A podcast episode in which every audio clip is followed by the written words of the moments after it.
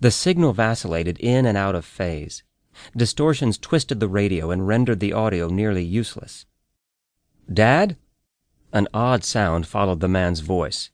Admiral David McBray stood behind the communications officer aboard the Dalriadan flagship King Stuart. Trying another frequency, Admiral. The man tapped in a new number for the ship's gravity wave communication system and boosted the signal gain. A baby babbled in the background. David instantly recognized his son's smiling face. There ye are, Dad. David smiled and said, Gilly, my boy, you look fit as a fiddle. Am I?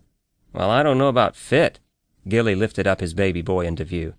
This one runs me ragged all the day and half the night. David laughed and waved at his grandson. Look at you, lad. Oh, but he's a big one. May I present your grandson, William Patrick McBray, all nine pounds and nine ounces of him. Why, he's a giant already. David made funny faces at the image of his grandson. Only three weeks old, Gilly said. He'll be a monster.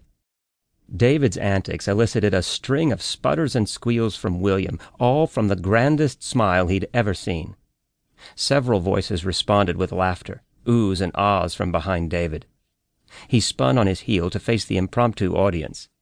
David stretched a hand toward the screen, now full of William's chubby round face, and announced, William Patrick McBray, my grandson. Everyone on the King Stuart's bridge instantly applauded, whooped, and hurrahed. William absolutely poured on the charm. With saucepan eyes, he leaned toward the camera and waved his arms wildly, screaming in pure glee. Everyone broke down and laughed. Ach, ye ham, ye! Ye've turned Dalriada's finest crew into a fan club, boy. Now who's supposed to fly the bonny King Stuart home? The crew scurried off to stations with but a few exceptions as William shrank back from view and Gilly faced his father once more. Dad? Home, ye said? Home, said I, lad. David tapped the communications officer's shoulder and pointed to the Admiral's ready room just off the bridge's wing. Hold on, Gilly, while I take the rest of this into my office. David stepped smartly off to his ready room and activated his own console. Gilly? Here, Dad. When will you be home now? We are en route already.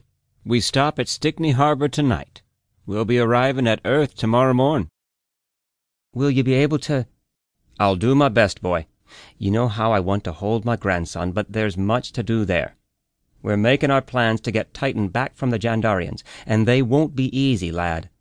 It'll be a difficult campaign. They're firmly entrenched by now.